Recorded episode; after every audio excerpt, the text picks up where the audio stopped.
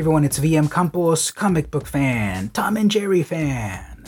I've got a new comic book video for you. Here is a vintage issue of Tom and Jerry comics from the 1950s. I recently got this off of eBay.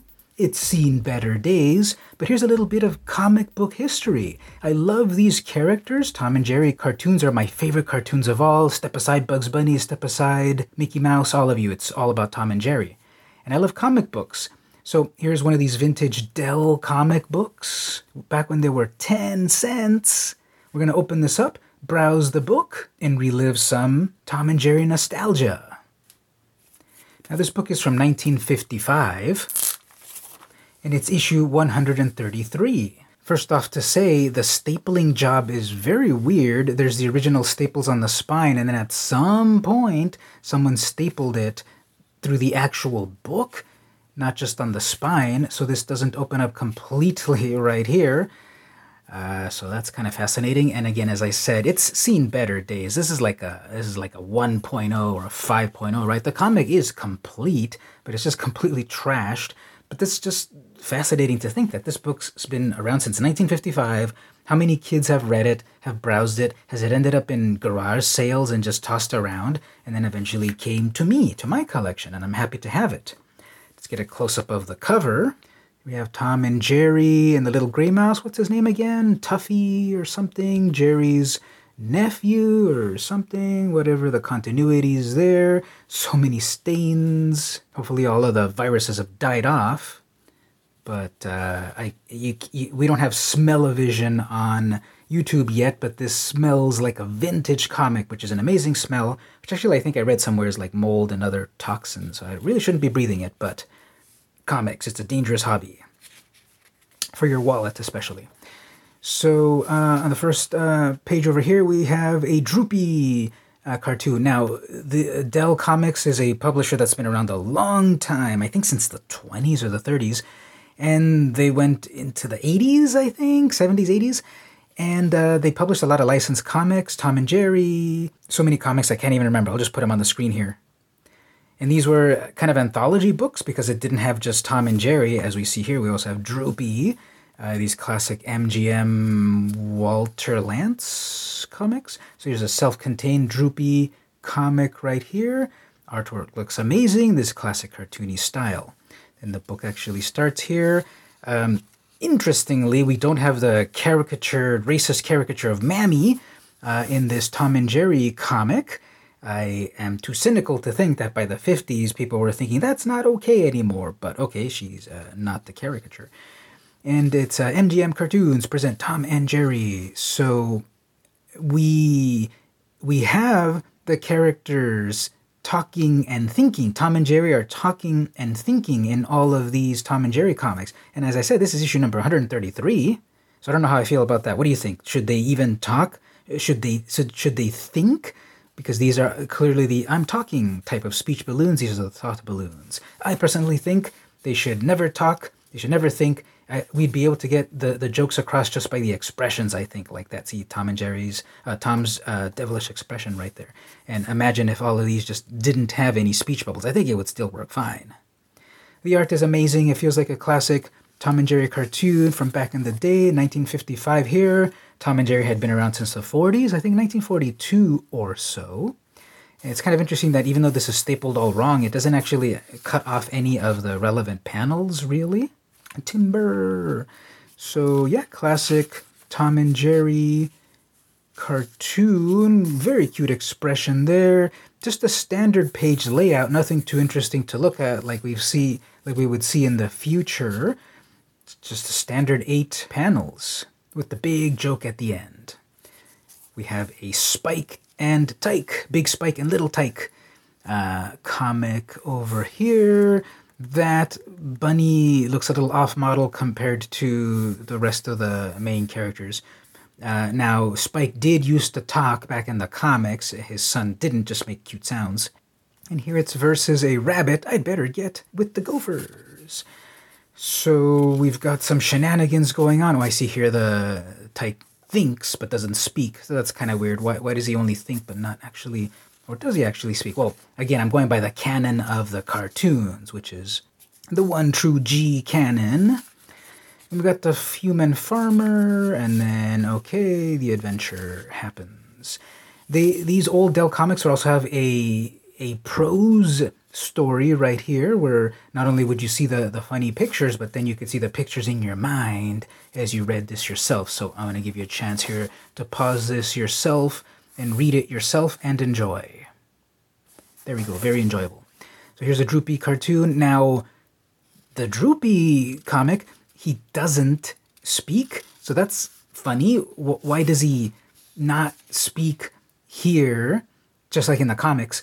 But Tom and Jerry do speak, even though they don't speak in the comics. Yes, of course, I know that there is the occasional spe- uh, speech that they do, but that's, of course, clearly for hilarity. In me power. and the now you believe it. But it was just for effect. So here, it's interesting. Uh, Droopy does not speak, just like the uh, the cartoons. Then we have these I, I have no idea about this about these characters at all. Did they exist only in these comics? I don't think they had a cartoon, but we have Flip and Dip.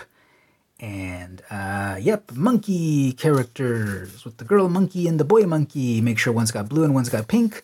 And then the other grown up monkey. Hilarity ensues. Then we have Barney Bear and Fuzzy Wuzzy. I have a vague memory of Barney Bear, uh, Fuzzy and Wuzzy, that is, over here. And this is the classic of okay, there's the anthropomorphic characters that walk on two legs, but then there's also the actual cat and mouse. So, animals, but funny animals, sentient animals, even though this cat does think uh, and the mouse too. So, just crossing the streams. I think Fuzzy and Wuzzy look so cute, so cartoony. Let's get a close up over here. Look at them, they're so cute, those expressions. And then just a couple of pants, and th their faces are almost exactly the same, except for the hair's a little bit different. Uh, like that, they look exactly the same. Uh, but you can tell who's who because of their pants. Barney Bear is totally beaten down in this world. Who needs a cat? We don't have a mouse in the house and then that cat is drawn really cute right there. So there's a story about a, a cat that's actually afraid of mice. So funny stuff ensues. And then so he dresses up as a big old tough tiger. It's so cute. The, the cute level on this is over 9,000. Look at that, the cat. Oh, they actually spell out the, the hissing sound. I never thought it was spelled that way, but that totally makes sense. Uh, then it goes on, and then the cat is just freaked out. Then we've got um, MGM Cartoons presents Wuff, the prairie dog. If they say MGM Cartoon, that must mean that they actually had their own cartoons, right? But it's Wuff the prairie dog and friend. So, yep, lots of uh, funny. That wolf looks amazing. Lots of just funny animal characters. Uh, informing a generation 20 years later to create furry fandom in the late 70s, early 80s into what we have nowadays. Fifi LaFume Forever. And it all kind of started back here, back in the 50s, and there had always been furries and funny animals throughout the history of comic books. Oops, huh, my, mine's falling apart over here, whoops. And so here we have um, another, oh yeah, so he's, he is named Tuffy. Jerry and Tuffy, but not, not Tom. And here there's a stork. So pretty on model to the cartoons. And then a final droopy cartoon. For hire, watchdog, wide awake alert. And it's the classic painting eyeballs onto himself. Hilarious.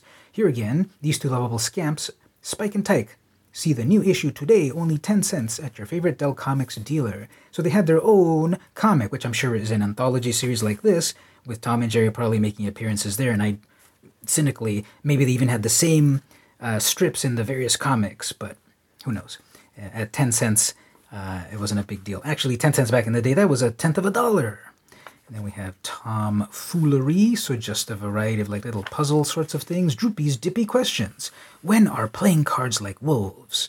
Go look at the answers. When is when is uh, when is water like a tiger? And why is a pig in the parlor like a house on fire? I'll give you a moment to try to guess those amazing brain teasers, and let's reveal the answer. Uh, when is water like a tiger? When it makes a spring. Okay. When are playing cards like wolves? When they are in a pack. That one kind of makes sense. When is a pig in the parlor like a house on fire? The sooner it is put out, the better. Okay. You can see the other ones there on yourself. On your own, just flip over the video. And that ends the, the comic with the ad over here. Special offer! These powerful binoculars at a low, low cost to all new Dell Comics Club members.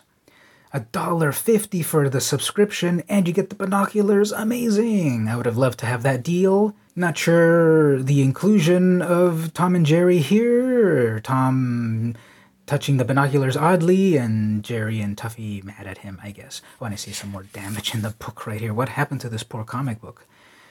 Well, that was Dell Comics Tom and Jerry number 133 from 1955. I hope you enjoyed this look at a vintage comic book to see how comics were back in the day. 10 cents, can you believe it? If you had a whole dollar, you could get 10 of them.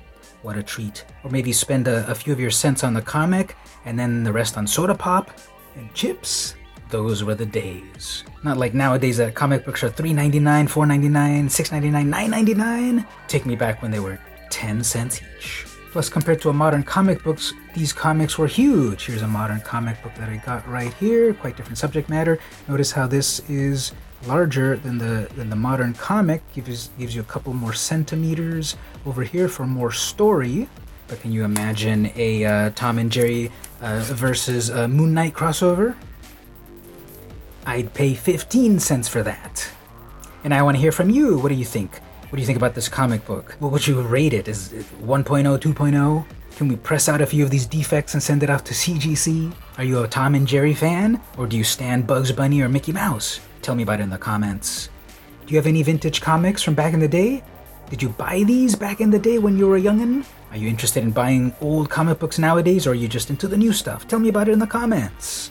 Just press the join button right here in YouTube to pledge at the 99 cent tier, the Mars Rover tier or consider going over to the Patreon, patreon.com slash vmcampos. It's the same thing, but just pick your platform. If you can't pledge at the moment, no worries. Simply comment, like, share, follow, ring the bell, battle the Minotaur, do all that good stuff. I would really appreciate it. This has been VM Campos, and I'll see you next time.